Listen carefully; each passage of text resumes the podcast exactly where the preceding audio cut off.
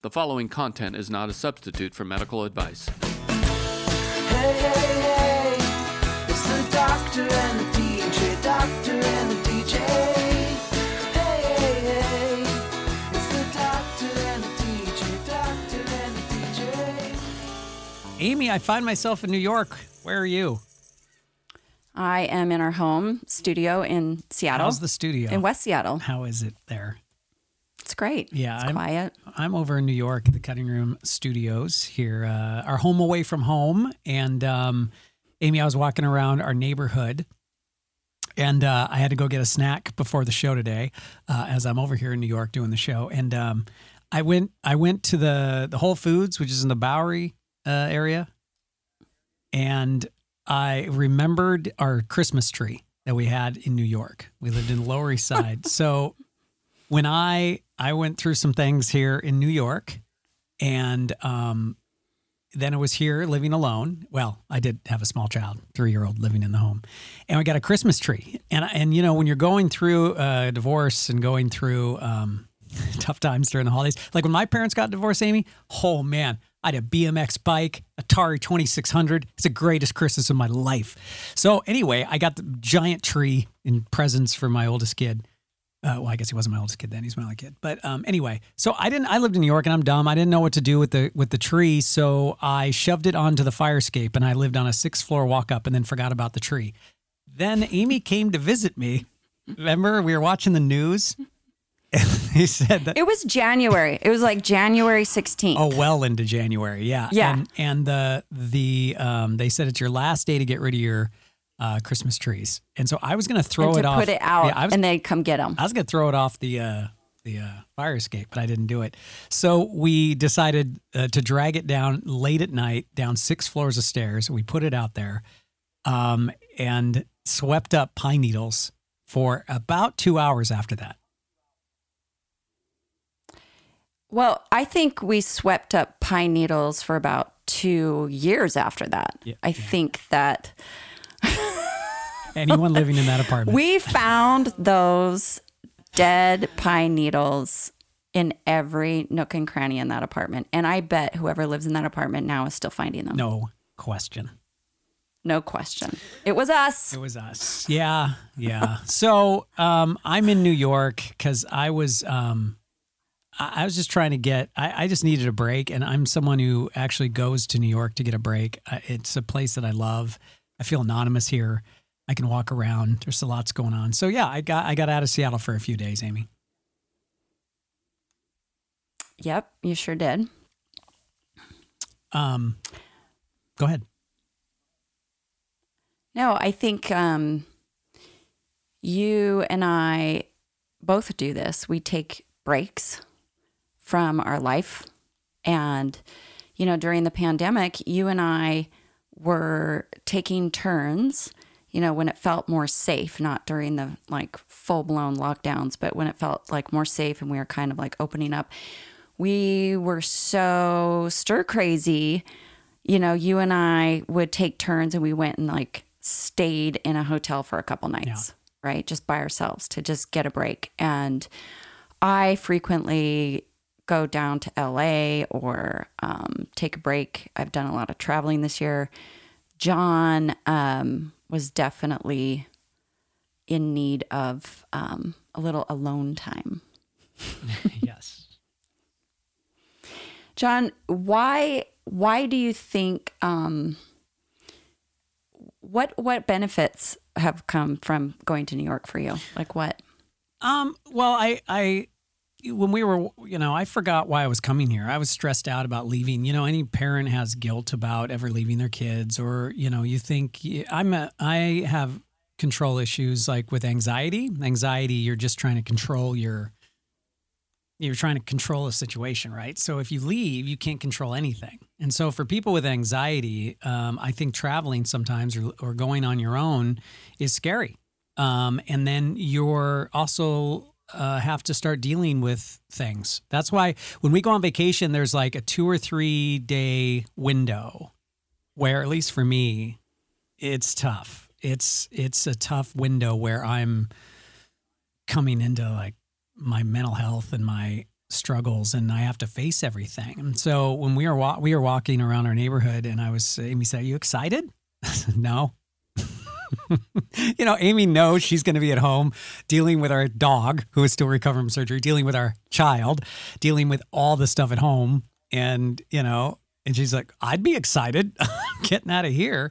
And I said, I don't know. And she and she said, Well, why why did you just why were you going?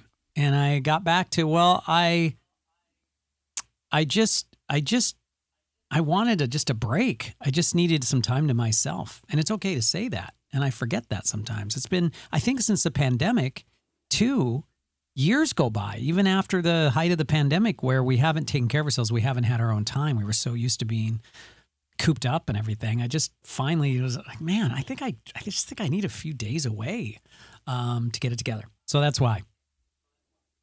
Yeah, I am. I think it's important in any relationship you're in, whether it's a marriage or um, a working relationship, in which John and I have both, or a parenting relationship, that um, you don't forget about doing things you love and what makes you happy. And I think we busy ourselves, and especially in midlife, we have all these obligations and all these things that we're busying ourselves with that it's almost like we've taken on monthly payments. Does that make sense? Like we've maxed out our regular monthly payments of things and but it's of energy and we are maxed on our monthly regularly recurring energy drains if that makes sense like you you have certain responsibilities at home. If you have kids you have responsibilities with kids. You have responsibilities in the marriage. And then like with John and I we own businesses together. You have responsibilities in the business. And then you forget to do things you love and you forget to have fun and you forget to take a break. But what happens to couples is they start scorekeeping. So it's super toxic and it builds resentment. And it's this idea that, oh, well, if you do this, I'm going to go do this. Well, you got to do this. Well, I'm going to do this. And it doesn't come from a loving, supportive place. It comes from a resentful um, payback place. Does that make sense? And then, and then, sometimes though, the flip side of that is, is that if someone is a like, I don't, I hate using the word permission because then people get into this sense of permission, right? Like, well, I allowed you to go play golf or whatever, or I allowed you to go out with the girls or whatever it is. Um, it's almost like because people are not doing that, when they finally get a chance to do that, there is absolutely a tendency to abuse it. And then you create the situation for resentment. Does that make sense? Like it's a self fulfilling prophecy. Yeah, no, that that makes sense to me. We don't have the scorecard in in our in our current marriage. Um, I definitely had them in the past. It's it's a hard one because it's a it's a bit of a scar too. You're used to well, you're used to a scorecard, and so you know you you you do this, then it's going to come back to you. Like you've done something wrong, and I, and you're not doing anything wrong when you're taking care of yourself. Someone just said uh, boundaries are very hard with your loved ones. Like that is putting on your own oxygen mask and creating boundaries within your relationship is a very diff. It's actually much more difficult than I think we realize to tell that person. It's almost easier to put boundaries up with people you aren't that close to because it's easier, right? You're not with that person every day. So I'm with you there. Yeah. Um, John, ever, um, I'm going to segue this conversation into something near and dear to your heart. Okay, I'm ready.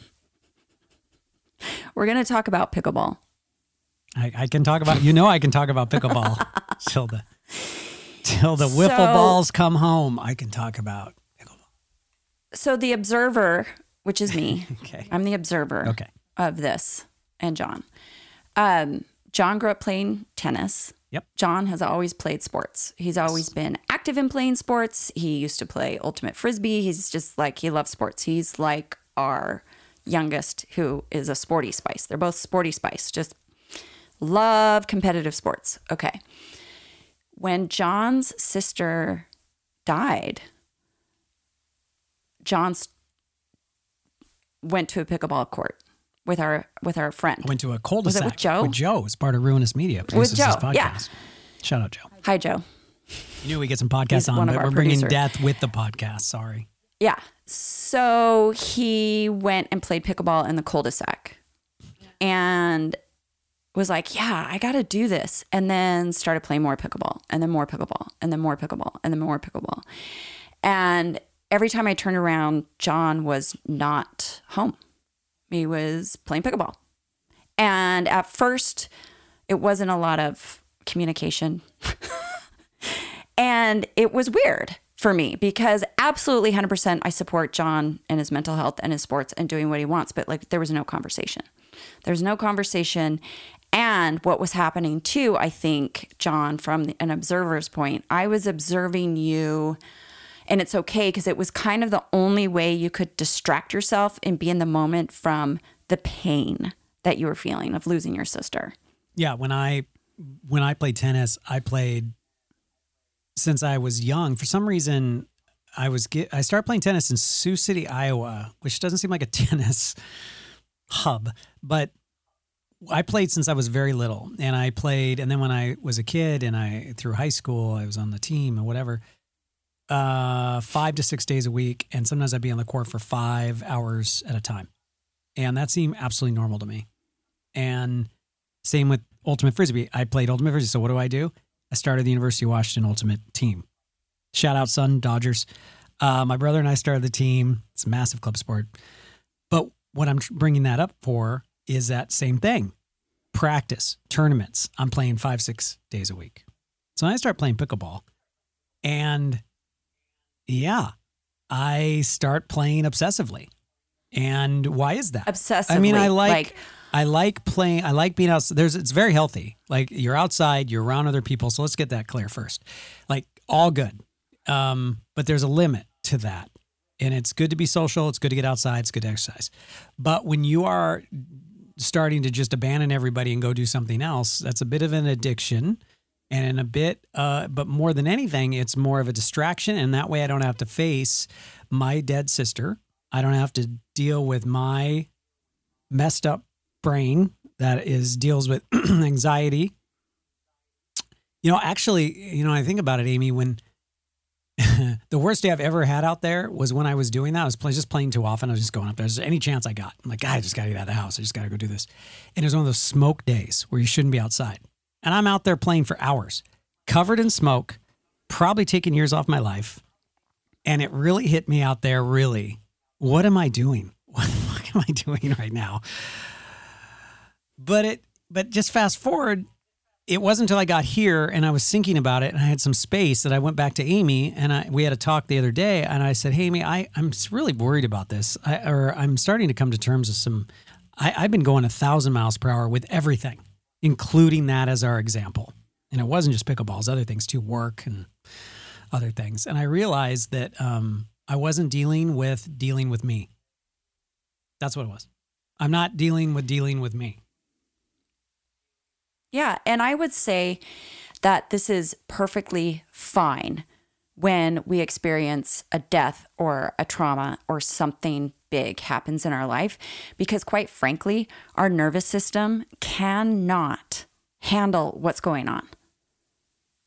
Our nervous system cannot handle the death. It couldn't.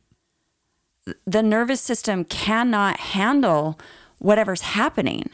And some people will start drinking every day. So picking up a habit of pickleball, not so bad, right? In my family, holy crap! I am Yeah, family of alcoholics, and you chose pickleball. ga- that's a miracle. Gambling and al- gamblers and alcohol. I you met my uncle before he died. He lived in a trailer. That dude lived in. I mean, he lived well. And by the time he was there, like, what happened? Gambled it all away. Yeah. Yeah. So that's my family. So pickleball again, I could do worse. You could do worse, but what I want to get to is it's 100% okay to have this sort of palliative care going on. That's what it is. It's palliative care. And I don't mean end of life care, I mean eh, palliative care during a very traumatic or stressful event. That's normal. In fact, some cultures prescribe alcohol for grief. And but then there's a point. There's a point. Then there's like you hit the moment when your nervous system is ready to handle whatever it needs to handle and then, you know, maybe start investigating allowing yourself to feel. You know, we don't allow ourselves to feel. We're often just busying ourselves so we don't have to feel. And at midlife, you can't do that anymore. You actually have to be strategic about it. You have to say, okay, I have been in this holding pattern for so long with my armor and my pickleball and my drinking and whatever I'm doing. And now I actually do need to feel something. Um, but that's what our nervous system does when it feels threatened is it goes into these different you know these different patterns and i think most people are familiar with fight or flight most people when you think about stress people are like oh are you fight or you flight? And um, i'm definitely flight. And john what in this particular instance you know it's not really like a flight pattern. That's not what we're talking about. When we're talking about more of like an acute situation. Does that make sense? Like if you feel stressed like what is the pattern? What do you fall into? And i usually i need a minute like i need to run from the thing for a minute till i figure out how i'm feeling or thinking about it john i would say you're a fighter you think that's accurate I think I think that's accurate, and it it may be why we don't fight well. We we anyone like Amy and I. We're often referenced as like, oh yeah, model couple goals or go. if you saw us when we do fight, I don't know. You you you maybe would see that we bring it back down to earth because not because we don't love and respect each other. We just have a different fight or flight response. As Amy and I, we just talked about this the other day, and I was like, I think I flight in some cases, but when it comes to confrontation, or I think I'm right, um, I fight immediately. I want to fix the situation immediately, and you do not. And so I am know I'm talking to some people out there who are in this relationship where one is let's solve I've had this conversation. Let's solve this right now. Why wouldn't in my mind like why wouldn't we solve this right now? We could just solve this right now. We can work it all out this second. Why would we wait? Because my nervous system wants to do that. And yours is not fully not prepared to, to do that. And so if you have one person pushing that and the other person walking away, mm, mm-hmm. Mm, I could open a whole business just dealing with this, I think. This is this Yeah. is astrological signs and uh, nervous system uh, compatibility. So Right. So people talk about fight or flight. And I, when you and I are in an argument or we have a breakdown, um, I'm definitely, I need space and time. I need my brain to like calibrate because it's not even thinking. If you are trying to fix something with me, we can't fix it. There's no fixing it because I can't even think. I can't even think straight. I couldn't even tell you what I want. And John just will keep coming at me. That doesn't go well because like this is this is the kind of shit where I'll like get in the car and drive away because I literally need him to stop talking at me. like stop it. I'm leaving. you know, and we we we talked to our therapists about this and guess what? What did they say? they said I was right and that you were wrong. No, they did not. They said you are going to have to stop That's and right. wait for Amy to be ready. But but I need to t- give you some sort of timeline. That's right. Like this isn't going to go on forever. Let's talk about it at you know 7 p.m. tonight or whatever. well, they also I would say too um, is that eh, work that out ahead of time. Th- That's what I was told from my therapist. Don't work it. Don't ever try to work out rules of engagement when you're in the fight. Uh, that doesn't work. But um, if we talked ahead of time, which we did, is if I know, like, hey, are you going to come back when you do walk away, drive away, fly away? Are we going to be able to have a conversation? And he was saying, yes. I just, I'm, I'm going to be at a point where I can talk, and you have to hold on until, and that's fair because I'm still going to get what I want. It's just not instant. And Amy gets what she wants because she's going to be able to walk away. And so if you have those rules ahead of time, when you're again when you're not in the fight, you're in the fight, just it's too late. You should probably meet later. And so we, I know that now. I know that, and I and I think when we argue, I, I'm better about recognizing when I see myself starting. When Amy says she feels trapped, that jumped out at me. If you feel trapped in an argument, if I if a person is not allowing you to feel free, then something has to change immediately. That that's what got me, Amy, is when you said you felt trapped. You literally felt like a like a caged animal, and it was oh my god, really, oh my gosh. See, I don't know that. Well, I retreated to our bedroom and you were still yelling and you came down the hallway and were standing in the door and I was literally trapped in our room. that's true. I was like gonna jump out of the window was- onto the deck. This was a few years ago. You know, we, we worked that out. it was a not few years ago. since. But that was the moment. Yes. That was the moment. Yep. Um, and when you realize that, you're like, oh shit, yeah, I definitely don't want to do this. But here's the thing people talk about fight or flight, Mm-hmm. and there's all this new research that's come out in the last 20 years.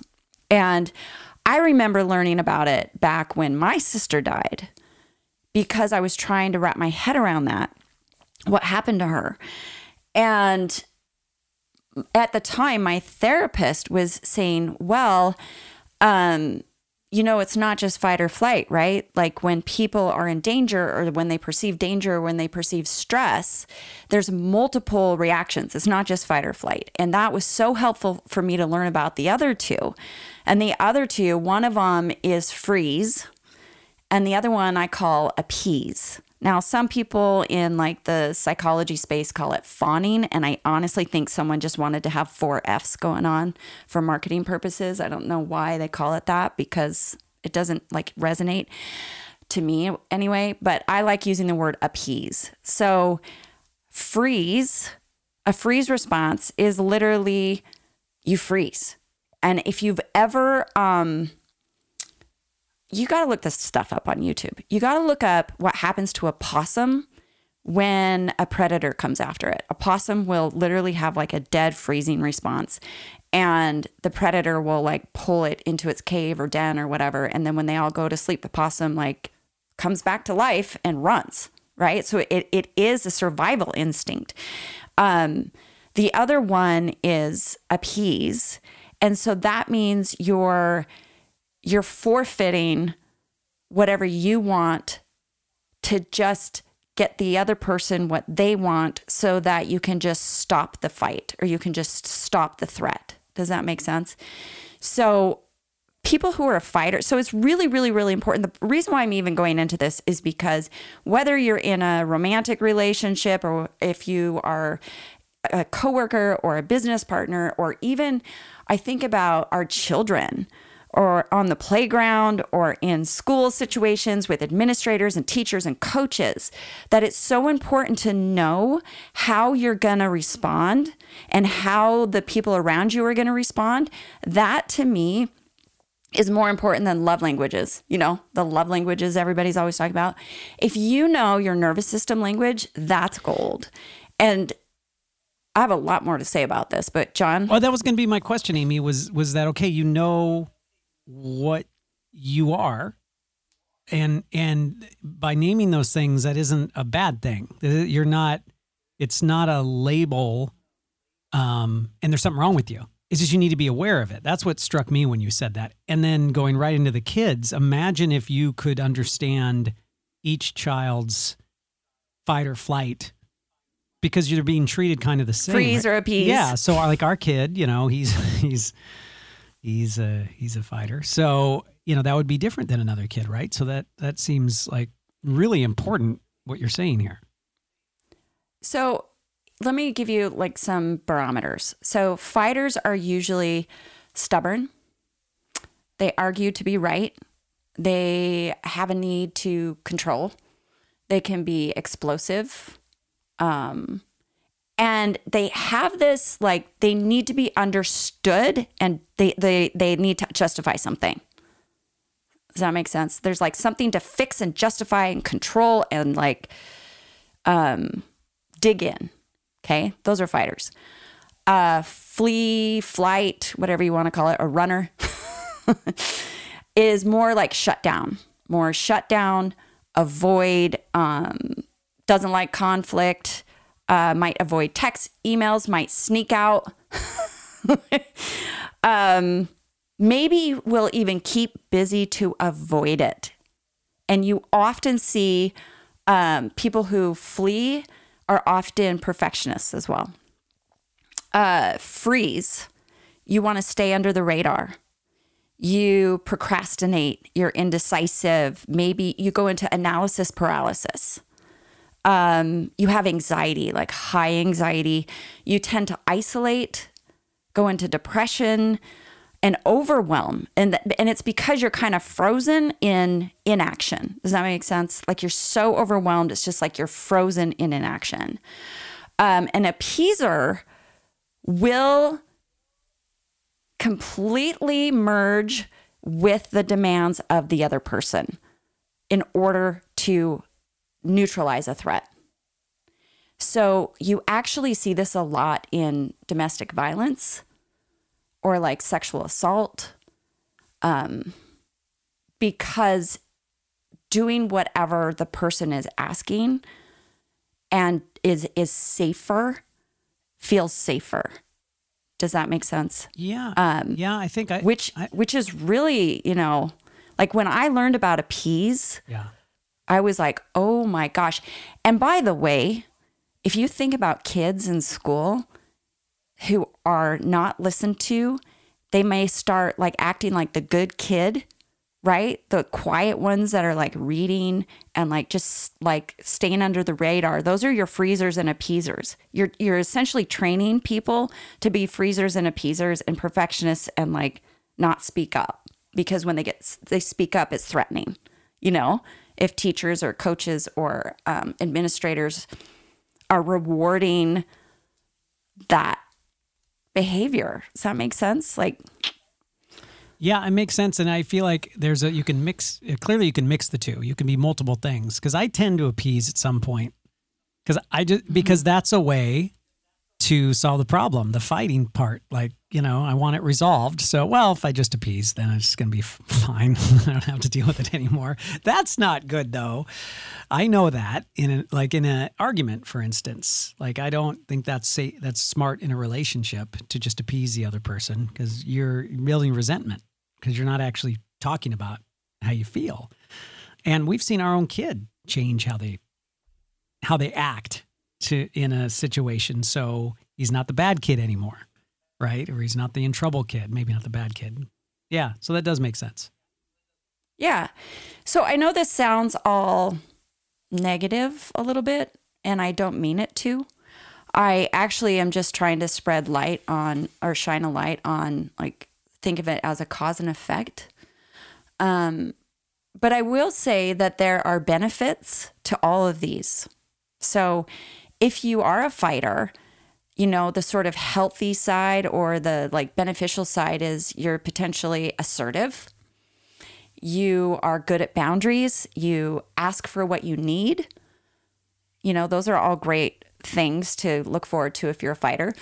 If you are someone who flees or is a or takes flight, um, you know when to disengage. Um, you know when to walk away, and you trust yourself. You trust yourself. Like I need to disengage. Um, if you're a freezer, you potentially have acute awareness of being in the moment, and you think before you act. And if you're an appeaser, you know the flip side is you could be a like a really good listener, um, a compassionate person.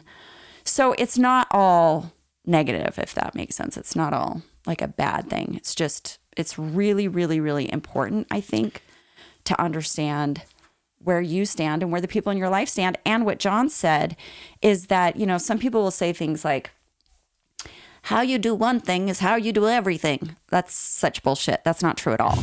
You know, I am never late for my patients. I think I've been late to a patient call like four times in my entire life. Yep, doctors can be on time. I know. It's crazy. Um, but taking my kid to soccer practice, guaranteed I'm going to be five minutes late.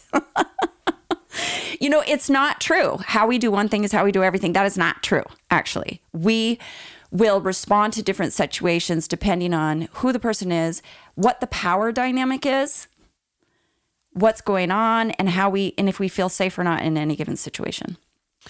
Yeah, and being aware of it is is huge. You know, getting back to the sports, uh, because I'm aware of that, because I'm aware of like confrontation, that I can't walk away. That I, I, if I'm not on top of knowing who I am, then I get in some stuff on. Well, in this case, the court. I may have had one or two brush ups on the court because I was feeling um, disrespected or not believed or something was said. I don't know what. And I tend to, I tended to get um, in a lot of uh, uh, scra- uh, little fights when I was younger because of my mouth.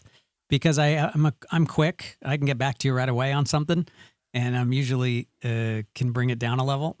so, uh, but being aware of that has really helped me because then when I feel the anger or something like I feel I'm wrong, like if I just give myself a second, I, I'm going to be okay. I know this about me, so I can now deal with it. And it's been, I, I got to be honest, it's been a big changer for me to know my nervous system a little bit more. So I'm with you on that. When we were talking about it before, I thought, you know what I mean? Like, here's all the things that you can be. Or these are all the wrong symptoms. Like, these are all the things that are wrong, but they're not. They're just, it's just how you are. This is how you're built and your nervous system is built. So knowing is half the battle, right? Yeah, knowing is half the battle. Yeah. Um, I don't know. I think um, this tool is super, super helpful in any of your relationships, you know? And, you know, but where, like, where, if you're in like corporate America, how do you have these conversations with the people around you, right? Right. Like, you may end up just being an appeaser because you're just like, I just need this job.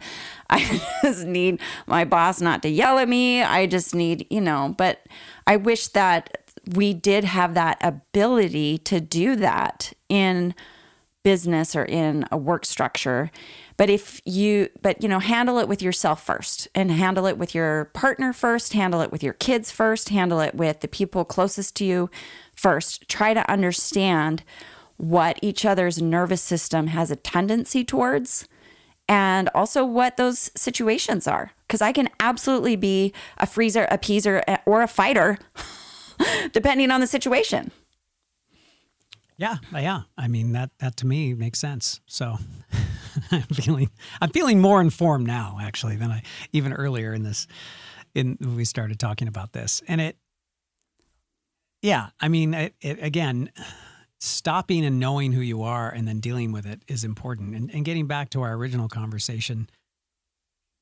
I'm glad I came here because now I'm able to take a break and really figure these things out. And I think again, that's if you can do that, if you can take a break, then good, you should. So, and I have not played pickleball once over here, by the way. I just like to point out I've stayed off the courts of New York and stayed on the streets where I'm starting to run again and and find you know find what I love. You know, um, this is not a conversation about John not playing pickleball. Y'all know, right? No, it's not. I love that he found something for him to do. He loves playing pickleball. I want him to play pickleball. Uh, we're just using it as an example of something he did for himself when he need needed to palliate his nervous system when his sister died, and the beauty in it is that he reconnected with sports and team sports and playing sports with people in a competitive way that he loves and also kind of started to learn where those edges were um, where those edges were of like pushing it and using it for something else uh, using it as an escape which isn't a bad thing but it's just important to acknowledge. And he, it helps him calibrate his nervous system Yeah. he's a fighter right. so put him on a competitive sport field for fuck's sake right. you know like get him out of Yes. our argument space in our house yeah, and, and and and another version of it was running. And if it wasn't this, this is just different. And the running you can get away with it because you're training for a race. And if I have a race to train for, then I can run five or six days a week.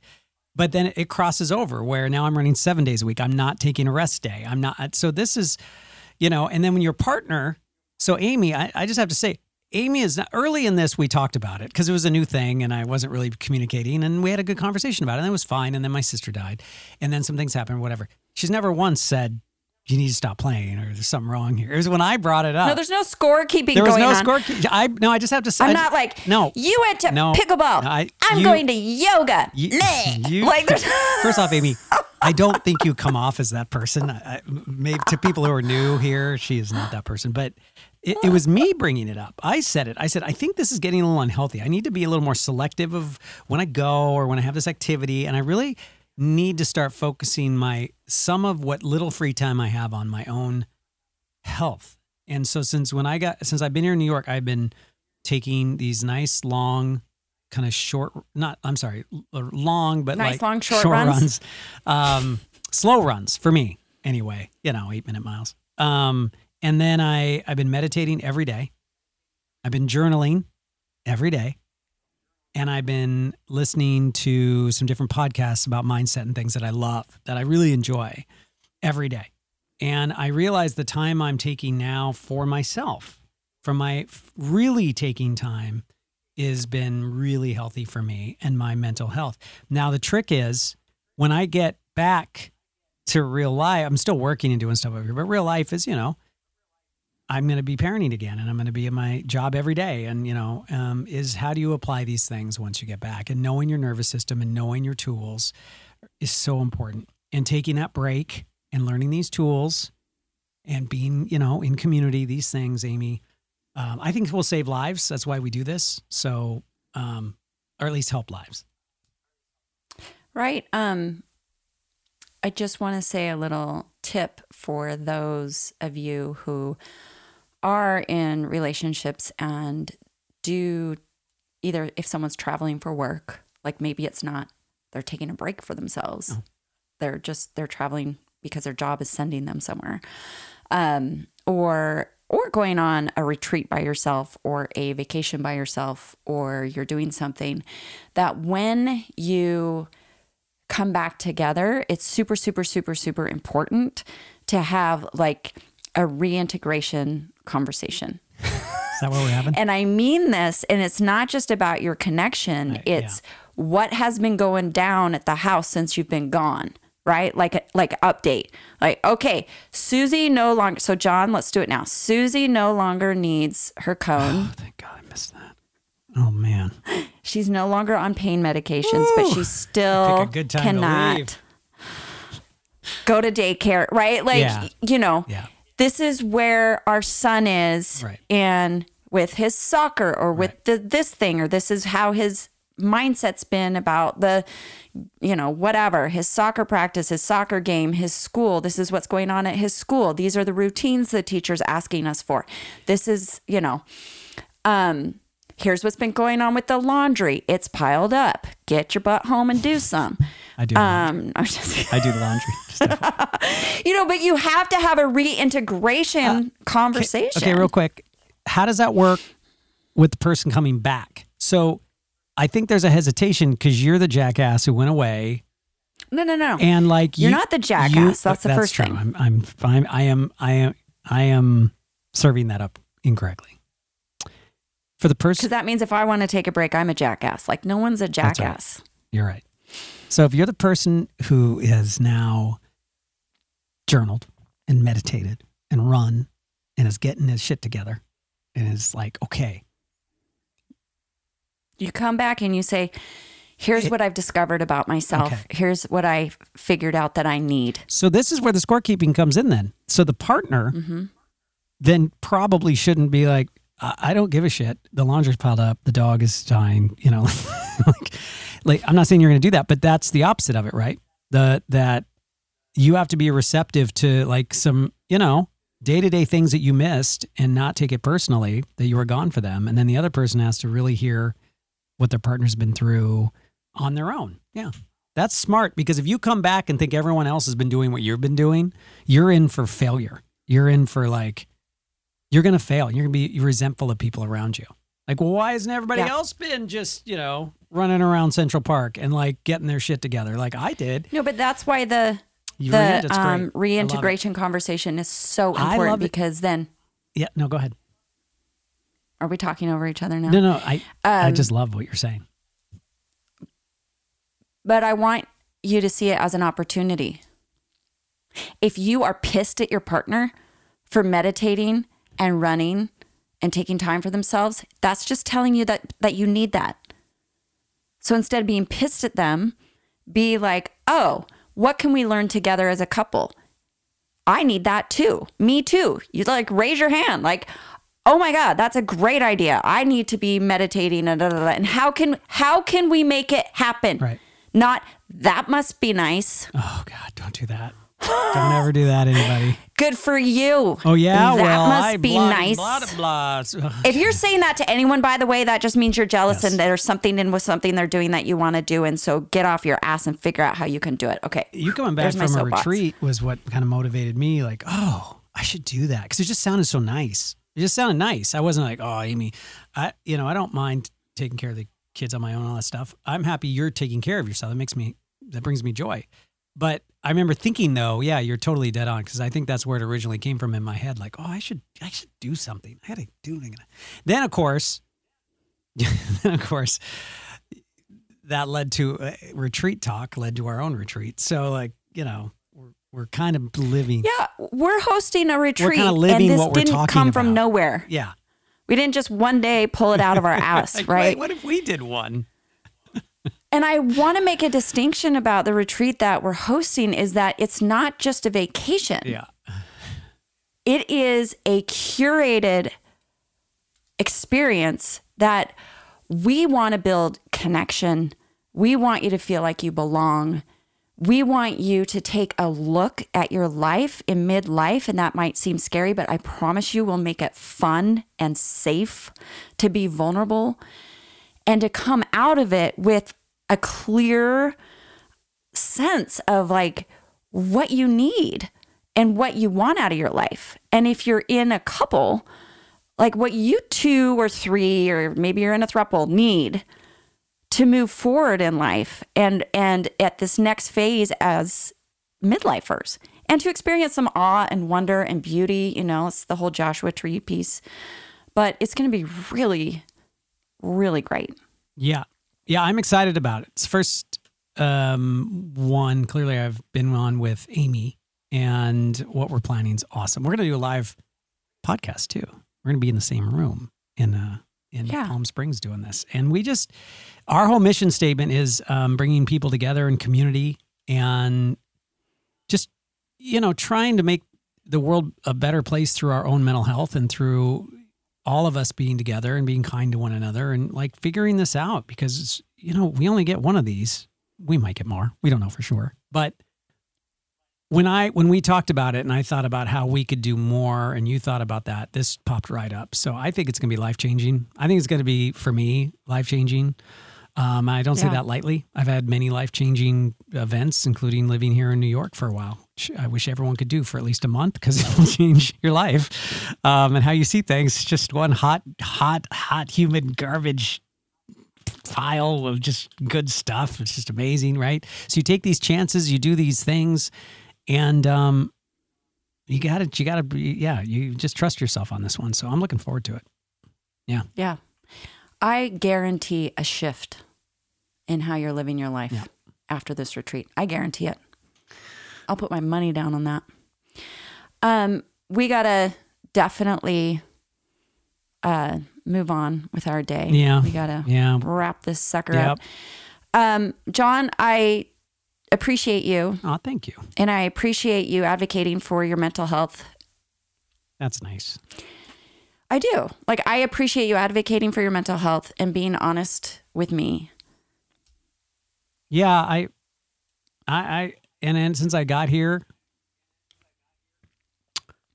I feel like I realized I was going not just 100 miles per hour in my life, but each, how do I put this? Each thing in my life was going 100 miles per hour and maybe faster. Each thing.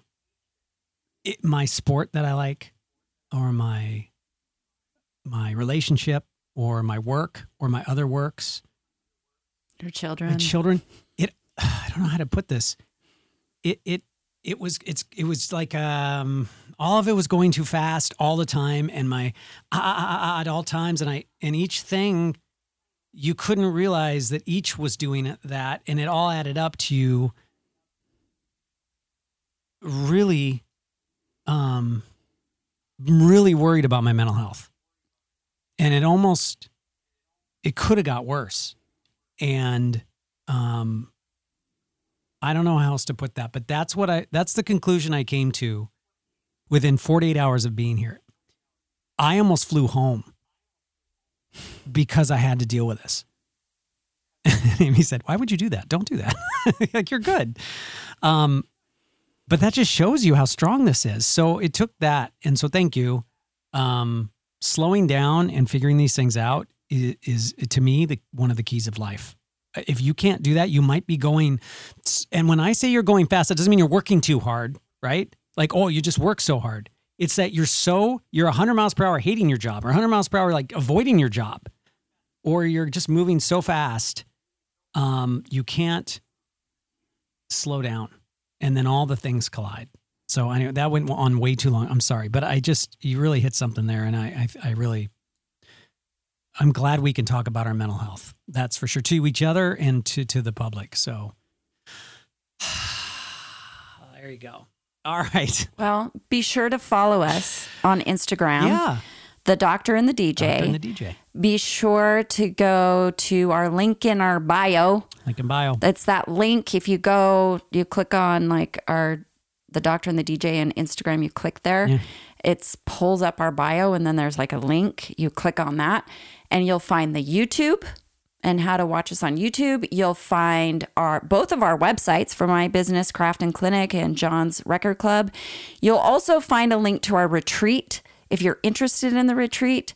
Uh, we still have spots left, and I would love to see you there. I promise you, just like the Talking Heads song, this is a once in a lifetime experience that we're curating. And we want you to feel loved and nourished and create a space for you that you'll come out of it with a guaranteed shift in your perspective and how you feel about the rest of your life and like how you want to approach it. Um, yeah yes, John. I was just going to say big thanks to our friends at Ruinous for a busy week getting us up. And I real shout out too to, to my friend David Crafa and everybody at the Cutting Room Studios in New York. They're uh, home away from home. It's where I am today. They opened up a second studio over here in Manhattan. They're killing it over here. Uh, if you're a musician or you're recording, look into the Cutting Room Studios in New York. It's amazing. Those these guys have been really helpful too. So I really appreciate it. Thank you all. Who else? Yeah. Anyone else? Thank you all. No, we we have some guests coming up, and we will be announcing those. Yeah. And we send emails to you and let you know if you're on our email list. You'll hear about all the things we're doing first. So you can go to the doctorandthedj.com and the DJ.com and sign up for our email list, Yep. and so that you're just kind of easily in the loop with everything going on. Yeah, follow Amy at Craft and Clinic and myself at DJ John Richards. And our by our way, our theme music, we didn't even thank him last week because we were getting so used to this again, is Michael Lerner, Mr. Telekinesis, with our uh, Dr. DJ theme song. Forgot about that. So thank you, buddy. Uh, big shout out. Go ahead. I was just gonna say happy hump day. Just That's good. have a good rest of your day.